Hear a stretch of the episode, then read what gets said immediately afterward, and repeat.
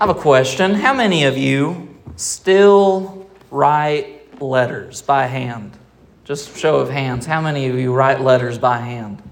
Yeah, a few of us still still do that. I like writing letters. I like doing it the old way. I love the, the practice and the art of sitting down and writing letters, mainly because of the opportunity that it gives us to connect with people. I think in a more personal way than what we're able to do by sending emails or text messages. And uh, I'm not saying, of course, that we can't have a solid relationship with somebody by email or text message. Uh, Michelle was helping me the other night. We were uh, sitting around, and I was I'll give you a little background just real quick so that the story makes sense. There are a lot of streaming services that you can use to listen to music. And my sister, who I've recently connected with, sent me a song that she wanted me to listen to. And it was exclusively released on a particular streaming platform that I have not signed up for. And Frankly, at this point, I have signed up for so many things in my life that I absolutely refuse to sign up for anything else. So I have a song service that I use. I was not making a new account despite uh, whatever their marketing scheme was to have it released only in one place. And so Michelle had the subscription, and I was asking for her help. I felt like an old man. Michelle helped me listen to this song. And uh, it was funny. She, she said back, You don't make it this much of an effort to watch or listen to everything that I send you. And I thought about it, and she was right. And I, I my response was just, you know, I don't have to listen and watch everything that you send me because I get to come home to you every single day. I get to look forward to seeing you every single day. I get to connect with you in person. But for those people that we love that we don't have the opportunity to do that with, those people that are further away, listening to songs that you share between one another is, is actually a way to connect, right? Because songs, poetry in general, but, but especially songs, I, I think they communicate more what's going on inside of us, what we're experiencing. And so it's a way to say, hey, this is my emotional state at the moment. When we write letters by hand, of course, we're able to do this. Um, I have, I would say, no less than six distinct hand, forms of handwriting. I write differently when I am being creative. I write differently than when I'm being writing quickly or I'm taking notes or I'm jotting things down. It's almost ineligible, but I know what's going on most of the time. I write differently when I'm being analytical. I write differently when I'm simply making a list, when I'm energized, or when I'm hesitant. And I think all of those things come through when I sit down to write a letter, not just what the words actually say, but what I'm trying to communicate or how I feel about the subject that I'm writing about, whether there's a sense of trepidation or concern or genuine affection in what I'm writing. So I, I love the art of writing letters. There's something incredibly intimate about the heart that is exposed when we sit down and do it the old fashioned way. Most of our old fashioned writing letters begin what's the first word in those letters for those of you that currently do it or those of you that remember learning how to write a letter in elementary school? What's the first word that we normally include? Dear. Dear. I think that's a sweet word. That kind of just introductory salutation sets the stage. You know, more often than not, when we're really communicating with someone, and I'm not just talking about passively just trying to catch up with them and say, hey, I'm still thinking of you, but when we're really trying to connect with someone, the letters that we write aren't just a happy go lucky hello and a whimsical. A lot of times, those letters that we write are corrective in nature. Maybe they're giving advice. Do you know why we start personal letters with the word dear? Dear literally means beloved. To say, dear so and so, we're literally saying, beloved. We're starting the letter with that introduction that I love you.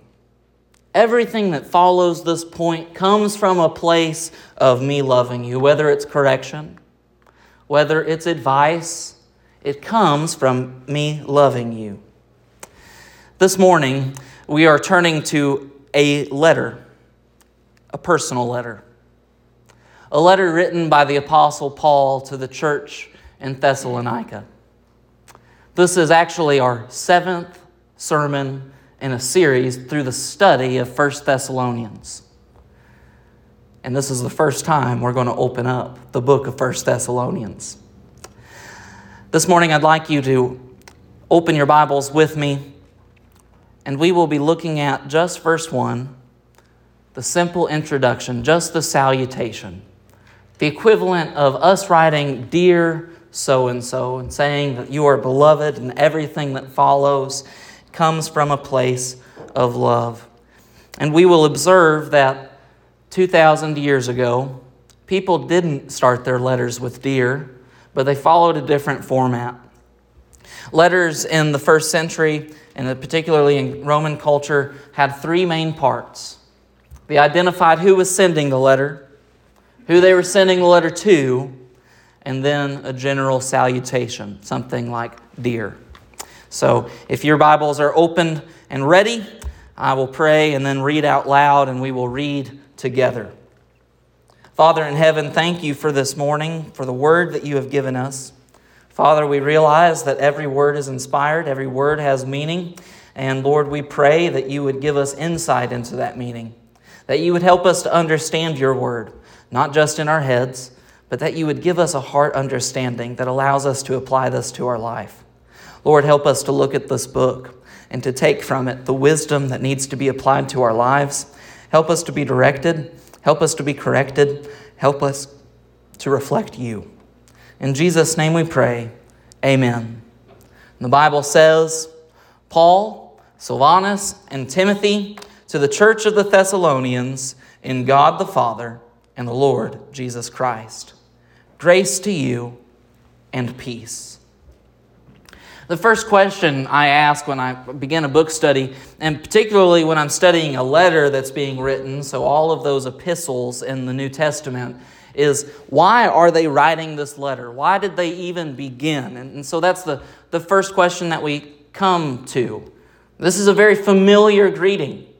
We've seen this. Any of us that have spent time reading the Bible and you've looked at the other epistles, no matter what they are, you are familiar with this kind of structure. In fact, we've probably even developed a habit to go ahead and skip past verse 1 in most of these letters because there's so little to be gleaned from them.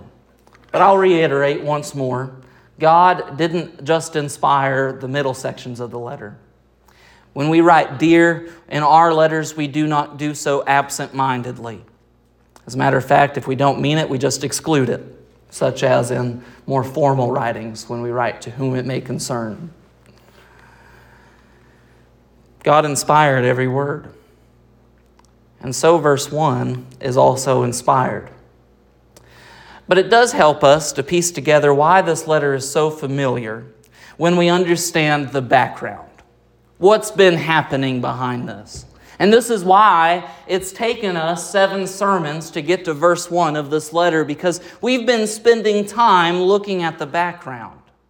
We followed Paul's missionary journey up through uh, uh, modern day Asia, up through modern day Turkey, and how the Spirit led him and directed him into Europe, a new frontier for the gospel. We followed him as he marches to Philippi, as he goes to Thessalonica, as he gets ran out and heads to Berea, as he gets ran out again and goes to Athens. And I tried to make note a few weeks ago of these missionary movements, what's taking place whenever we piece the bigger picture together.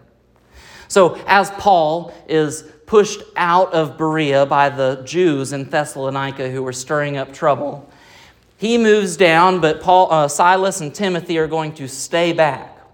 And as he arrives at the sea, he asks those that were marching with him or leading him, he asks them to send Silas and Timothy back as soon as they can. And this is when Paul arrives in Athens. But when they come back, Paul sends Timothy to he sends Timothy to Thessalonica to check on the church that took shape there in as little as some say a month, I think more realistically, two to three months, but a very short time. He sends Silas to go back to Philippi so that he can check on the church that took shape there. And then Paul arrives in Athens. His spirit is provoked within him. And with his spirit provoked, he cannot help it, but he begins to preach. And we saw that last week. What was the reaction? They said, But we will hear you again on this. They were listening with their minds, but they were not listening with their hearts. And so the Bible says in Acts chapter 17 that Paul simply left. And where did he leave? He headed to Corinth another city where he was able to preach the gospel. And unlike these other places that he had been to, places where churches have been established for in three months and four months, very short periods of time, and in rapid succession, Paul spends a year and a half in Corinth. And so Silas and Timothy return to him while he is ministering to the people in Corinth. And they bring a report. They tell him about how the church in Thessalonia is doing, how the church in Philippi is doing. And they sit down, and it's very encouraging. I mean, the church in Thessalonia, Paul makes note in chapter 1 that these believers, look at verse 8 in chapter 1, the word of the Lord sounded forth from you not only in Macedonia and Achaia, but your faith has gone forth everywhere. He says, When I came into Corinth, and I was telling people what the gospel was able to do in people's lives. I didn't have to speak very long because they said, Oh, this sounds like what I heard about what happened in in Thessalonica. That's what I heard about what happened to the Thessalonians. Well, that's very cool.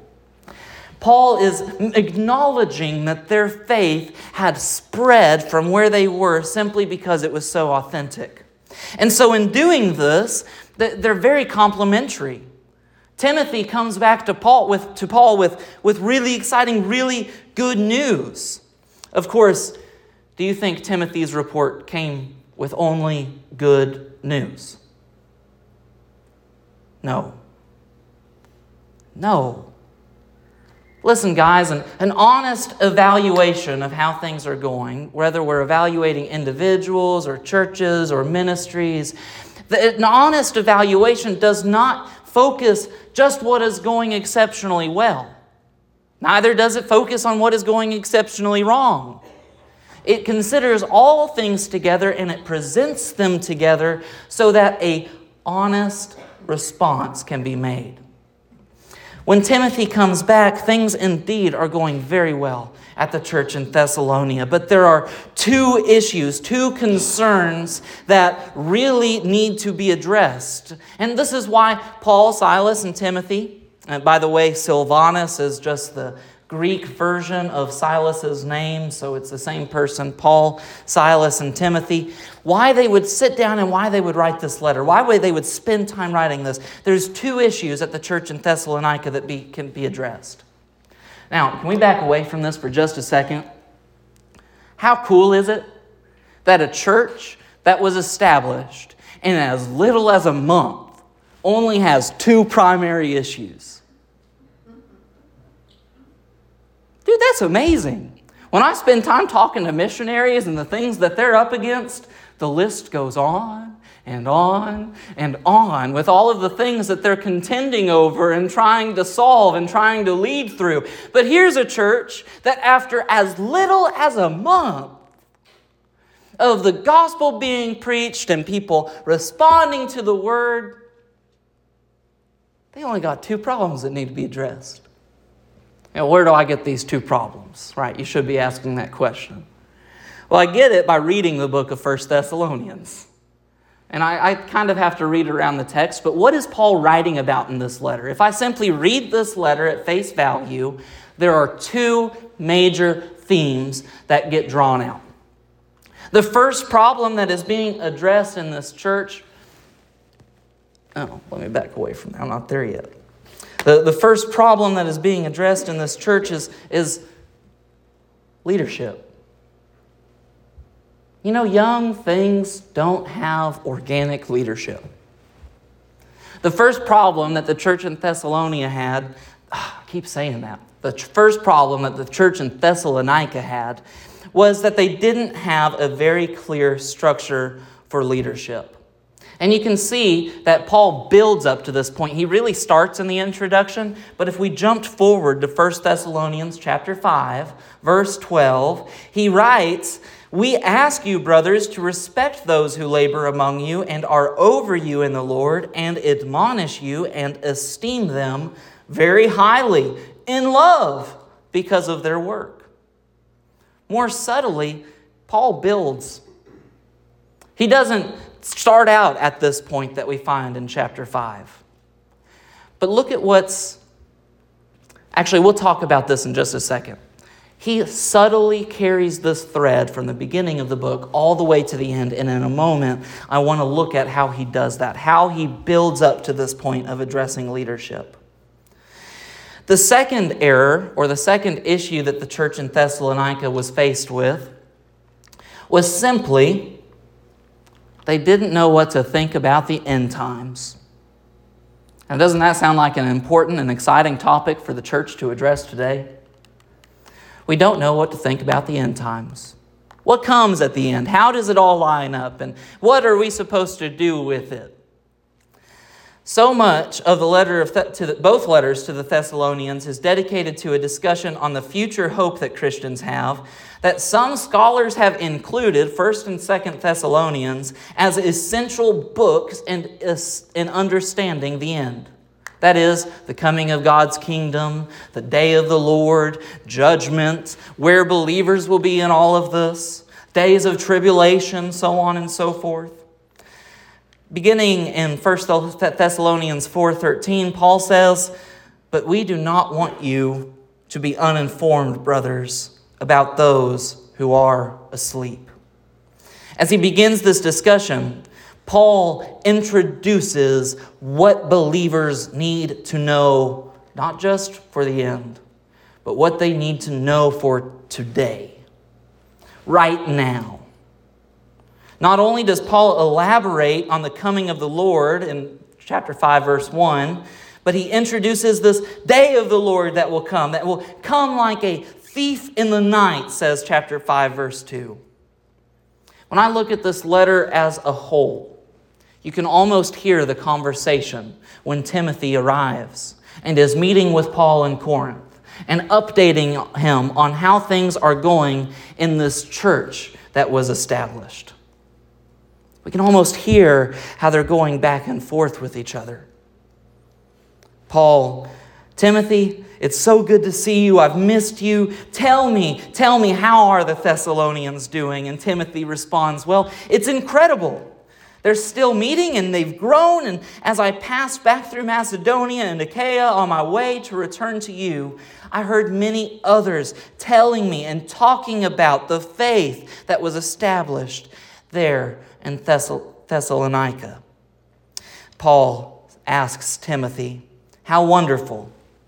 Oh, I too, I, I, met these Corinthians and they were already reporting to me all of the work that had taken shape in Thessalonica. These believers are an example for many churches. Timothy responds, But teacher,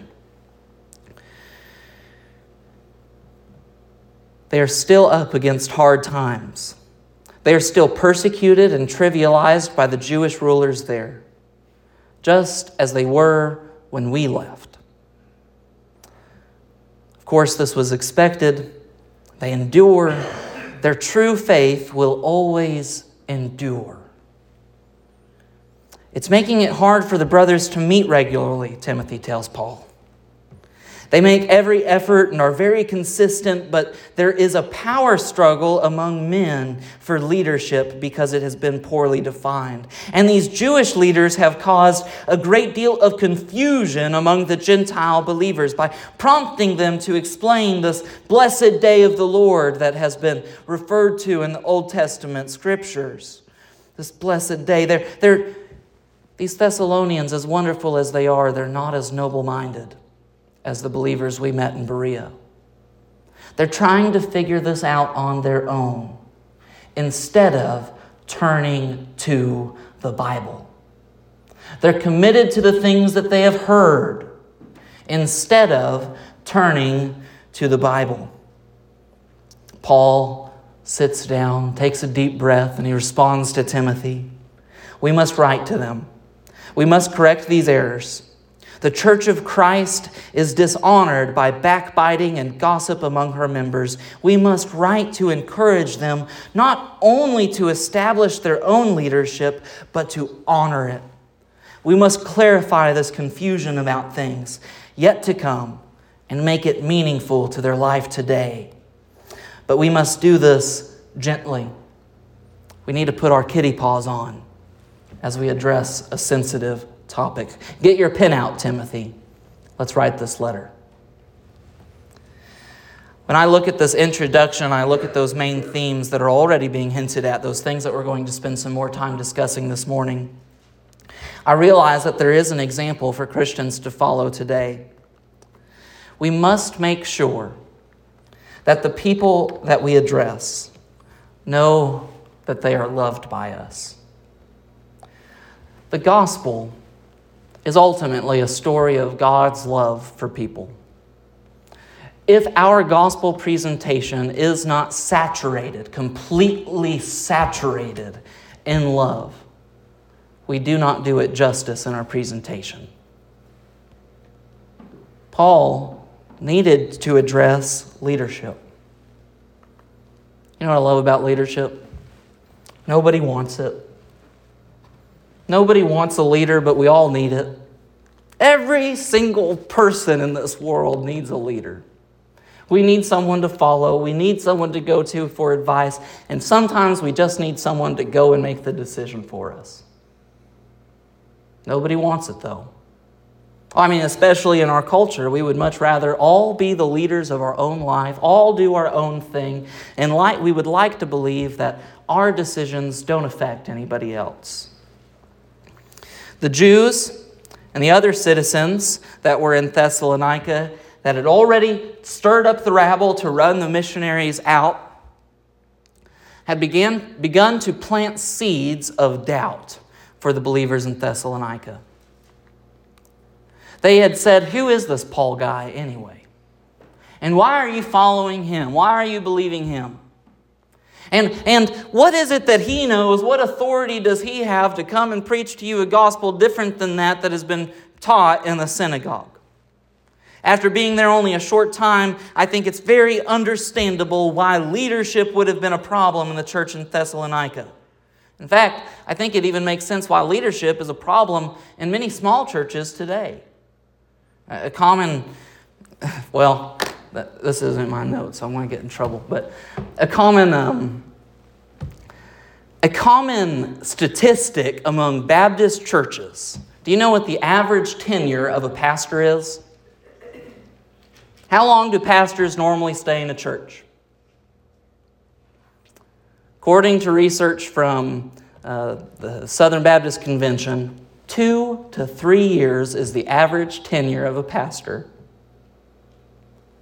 I don't know how you get anything done in two to three years. I don't know how you even establish yourself as an elder in a church in two to three years.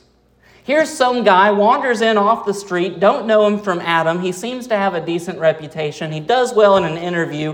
He gets up and he says things that are challenging and difficult, and it's kind of hard to get along with them, and, and then he's out the door. You know what happens in most Baptist churches when there's disagreement with the pastor? People just say, I'll just wait you out. I'll be here when you're gone. Matter of fact, John Piper, uh, when he dealt with controversy at Bethlehem Church, he has a quote, and I've always thought about it, and I love it. I hope I could apply it to my ministry. He said, I will outlove and outlast those that behave like they aren't Christians. There's a leadership vacuum that begins to take shape when there's that much turnover. You've probably heard of leadership vacuums, right?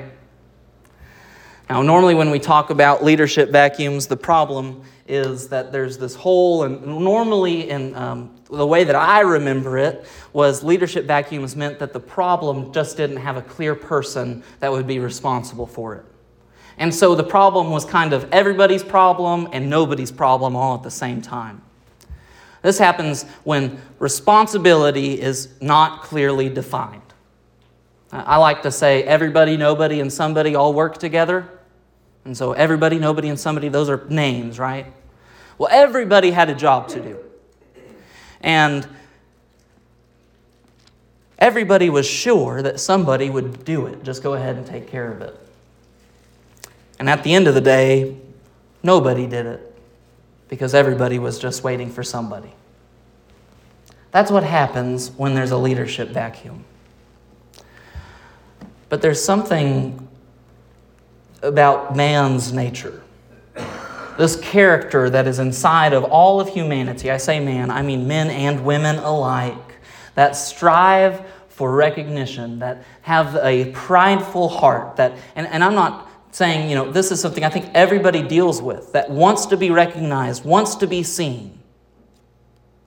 The problem, the real problem that I see with the leadership vacuum is that it will be filled. When nobody steps up to the plate, somebody takes it over. And the problem when leadership is established in this way is the kind of people that fill those holes. If we're not careful about how we select leadership, how we define leadership, here's what happens those holes are filled by people with personality and charisma people that are well liked. If not that, they are filled with people who are popular, who are familiar faces. They may not have a lot of charisma, but they're well known. Well, and if those two people can't fill the hole, filled with people that are the most assertive, the most bullish.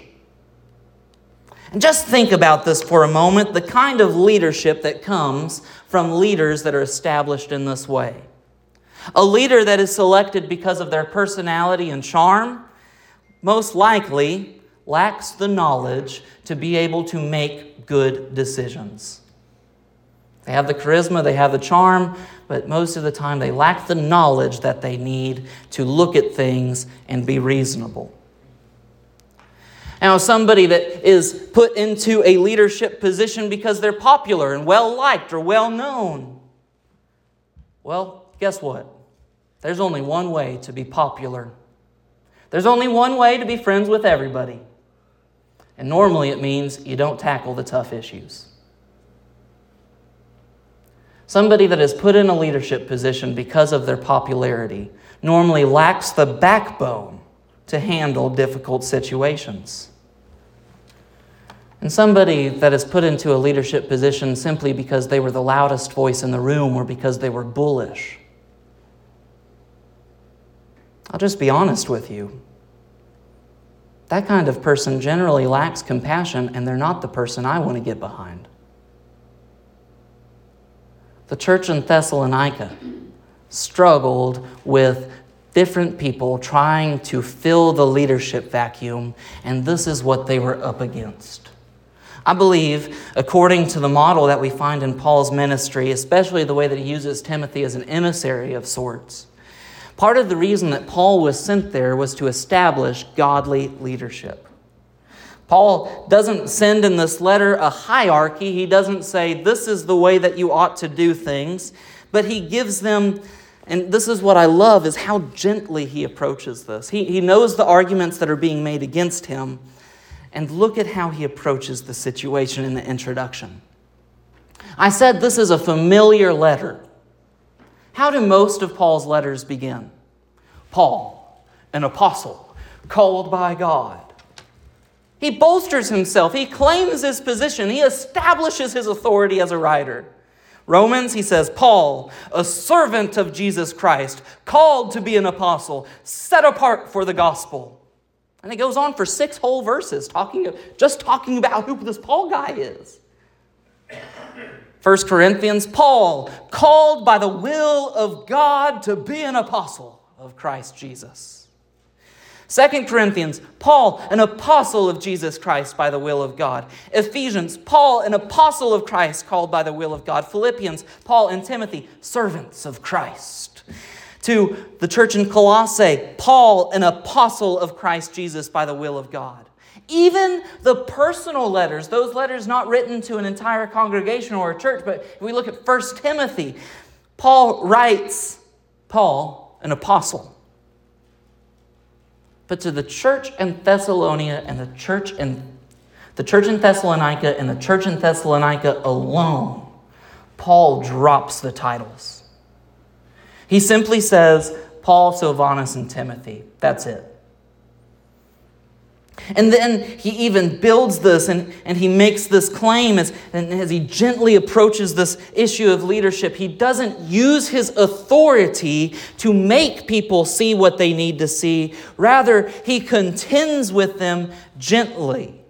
He even establishes what biblical leadership is that, that Paul had dropped these formalities, and rather than getting stuck in the fight, he backs away from it and he appeals to them. And he says, Remember when I came to you, brothers, in chapter 2, verse 3. I did not come with fake motivations. Chapter 2, verse 5, he said, We didn't come with words of flattery. Chapter 2, verse 6, he said, We came and we simply desired the glory of God, nothing but God's glory. We didn't ask you to glorify us, we asked you to glorify God as we preach truth. Chapter 4, verse 1. He explains that leadership is conducted for the benefit of those who are being led. Godly leadership, instituted rightly, coming from a loving place, is performed so that those who are being led would benefit. It's not after selfish gain. And then in verse 2, chapter 4, verse 2, he points to where real leadership comes from. That is where real authority comes from.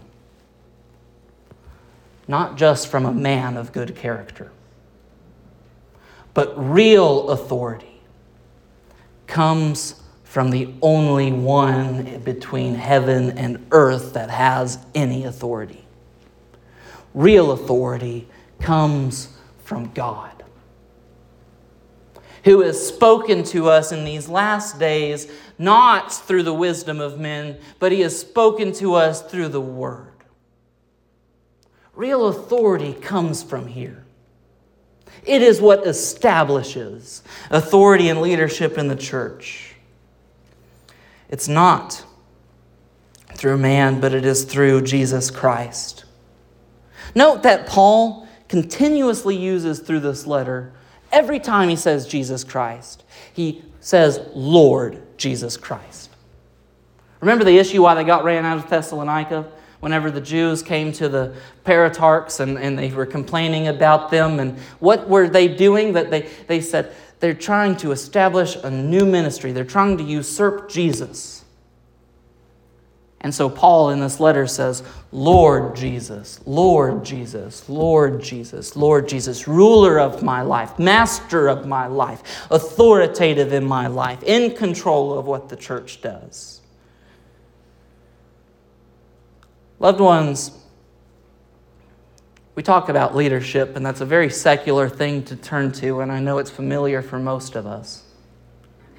But at the end of the day, I think all Christians have to realize that we are all leaders and we are all followers. We may lead in different places, we may lead in different areas, but we are all leaders of our own right. At the same time, we are all followers in our own right. Everyone needs a leader.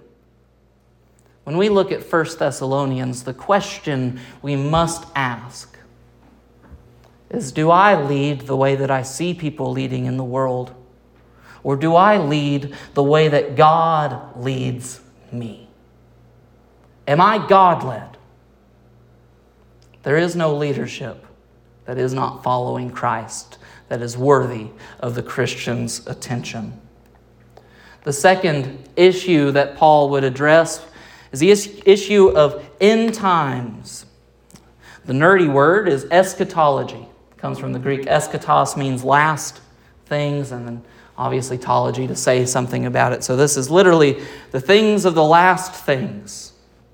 I believe that most Christians today have decided that any discussion about eschatology is a waste of our time. I'm rather convicted about that perspective because the author of Hebrews includes last things as those elementary principles that Christians need to move past.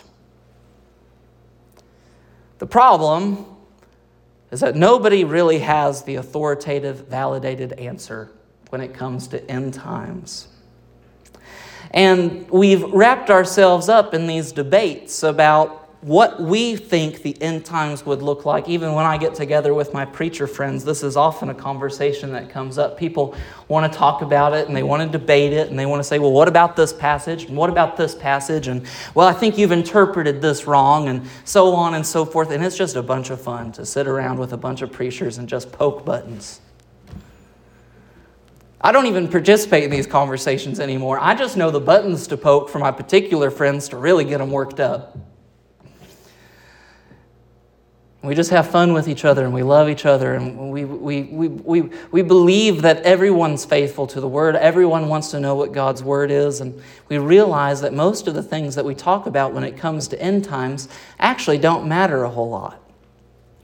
And this is actually what Paul's writing about in 1 Thessalonians. And the issue is, is not that we all believe the same thing. The issue is that it's practical for today. What happens when all sorts of adjectives that I can use, but I really don't think that they're helpful, but I'm going to use them anyway, and I'm just going to ask you guys to be gracious towards me. When we run away from conversations that are difficult, when we avoid conversations that are difficult, that is not good for us. It's not good for us. If someone disagrees with us and we simply ignore it, or we simply decide to get real worked up about it in private but not to talk to them about it, what that does inside of our own hearts is it plants seeds of doubt and frustration that haven't been addressed. And those things you can't get rid of on your own. You can't even bring those to God to get rid of because His Word tells you what to do with them. His Word tells you to take it to that person. And so that frustration is going to stay there. The issue is that these Gentile believers that have believed in Thessalonica were not as noble as the believers in Berea. Rather than turning to the Word of God to be the authority in their life, they really based a lot of what they believed on Greek philosophy. As a matter of fact, a lot of Christians' perspective on the end times, namely what heaven is like, this is the one that just blows me away. When I hear Christians talking about heaven, they describe Greek philosophy, Greek theology, more than they describe Christian theology. And I won't belabor that point, but you look at the Bible, you see the distinctions are very clear. And so, because this has become an issue, it seems like we almost just don't want to talk about end times at all. We almost just don't even want to go there. I thought it was interesting. I was reading uh, Michael Bird's systematic theology, and he places last things in a different place than most theologians. Normally, it comes at the end. If, if you looked at our church's doctrinal statement, you would find that the very last article was about last things. And it's a very good statement on last things, too. I encourage you to look at it. Most of the time, we put eschatos or things that are at the end at the end. But Michael Bird puts it second in his lineup. The first thing that he addresses is God. I think that's a really good place for theology to begin. If you're going to do theology, you should know who you're talking about, right? You should t- start in God. But then he says, the next thing, let's talk about the last things. What a weird thing to do. His reasoning for it is that eschatology is one of the major threads that holds the whole system of systematic theology together. Not merely one of the subfields of theology, but a decisive register. A decisive register. He, he lists six reasons why this should be something that the church should pay attention to. The first one is that the last things are what gives Christians a glimpse into God's new world. They give us a glimpse into what is to come. Second, it is the only area of theology that successfully unifies what God is doing with his people. What is the relationship between the church and Israel? Have you ever asked that question? Modern news events, I think, have made us all ask that question, right? End times theology is the only thing that brings these together. Third, you can't do any discussion about last things without talking about Jesus Christ. And Bird contends you can't talk about Jesus Christ without talking about what he's going to do. This is essential to understanding our Lord and Savior. He says everything about the Bible, everything about the Bible, when we read from Genesis 1 all the way to the end of Revelation, everything about the Bible is charged that they take place in two arenas. They take place now and they take place later. If we want the full picture, we have to look at both. He says it's more than just practical, it is more practical than anything else because it directly impacts what Christians do today. It distinguishes Christianity from all other world religions. More than any area of what the Bible says, what Christians believe about last things distinguishes us from other world religions. Guys, it's important. The author of Hebrews, inspired by God, included it in elementary doctrines. This young church that wasn't able to be discipled and established, what issues were they dealing with? But questions about end times. What there is nothing more urgent or necessary that Christians care about what comes next. Because if we get so focused on what's happening now, we'll never be successful in anything that we do. We won't be successful in serving Christ. We won't be successful in ministering to others. We won't have urgency or zeal to correct our problems. Do you know why? Because we've taken our eyes off of tomorrow.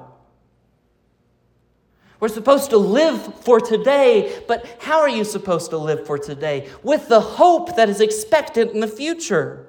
And listen to me our view of what is yet to come is what establishes Christian hope. The reason we call it hope is because it's expectant in the future. If we take our eyes off of that, what are you living with? And so Christians become despondent, lethargic, tired, wearied because they don't realize that God is in front of him putting all of these things together. What makes the gospel is that there is a promise at the end of it. You can't present the gospel without talking about end times. God, in the beginning of everything, made a perfect creation.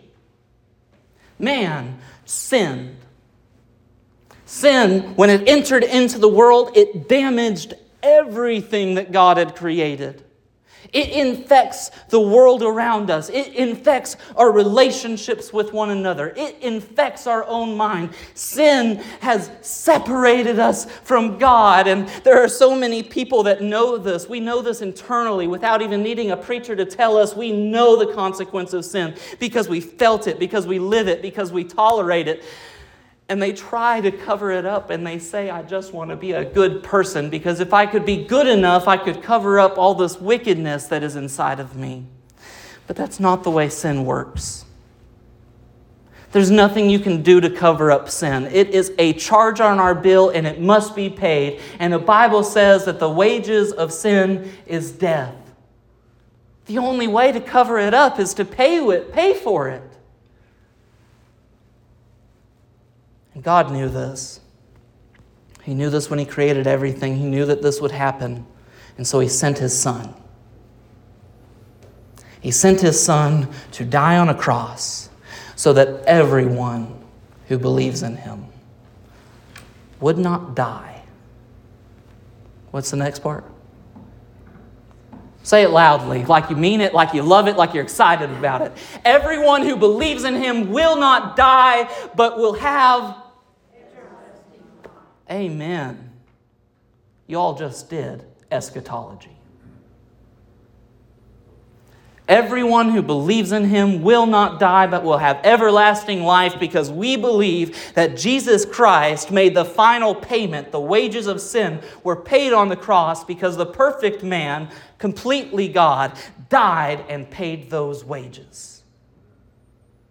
And because he died, all of us who are believing in him today have a hope in tomorrow no matter what struggles or burdens or trials or tribulations may come, what, no matter what we're facing today, there is a hope of tomorrow if we believe in Jesus Christ. I believe this is exactly the issue that prompted Luke when he was writing Acts 17 to make note of the noble mind in the Bereans. Because even though they were Gentile, just like those in Thessalonica, Thessalonica, even though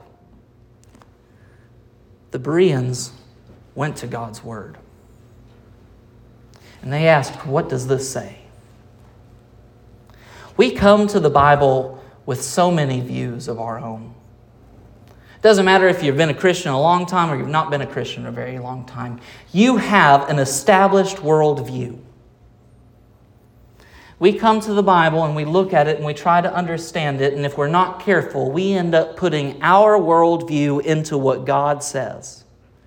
This is why those Thessalonians were confused about last things. They brought what they wanted into the Bible, and they didn't have a leader to tell them to stop it. So God used Paul, Silas, and Timothy to write a letter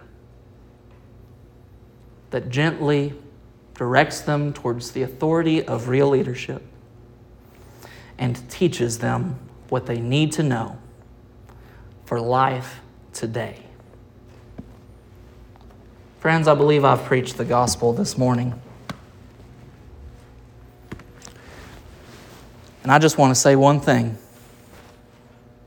If you have forgotten the promise of hope that lies in the future, or you have never experienced the hope that waits for you. You don't have to run away from God anymore. He's ready for you to respond this moment and this day, and His arms are ready to embrace you and give you that hope. Would you pray with me? Father in heaven, thank you. Thank you for your word that teaches us for that, that instructs us, but more importantly, Lord, your word that changes us. Father, would you take our hearts this morning? As we sang this morning, you lead us. God, would you let us give you our hearts? Would you take them and shape them and mold them into your image? Father, we plead with you and we ask this in Jesus' name. Amen. Would you stand with us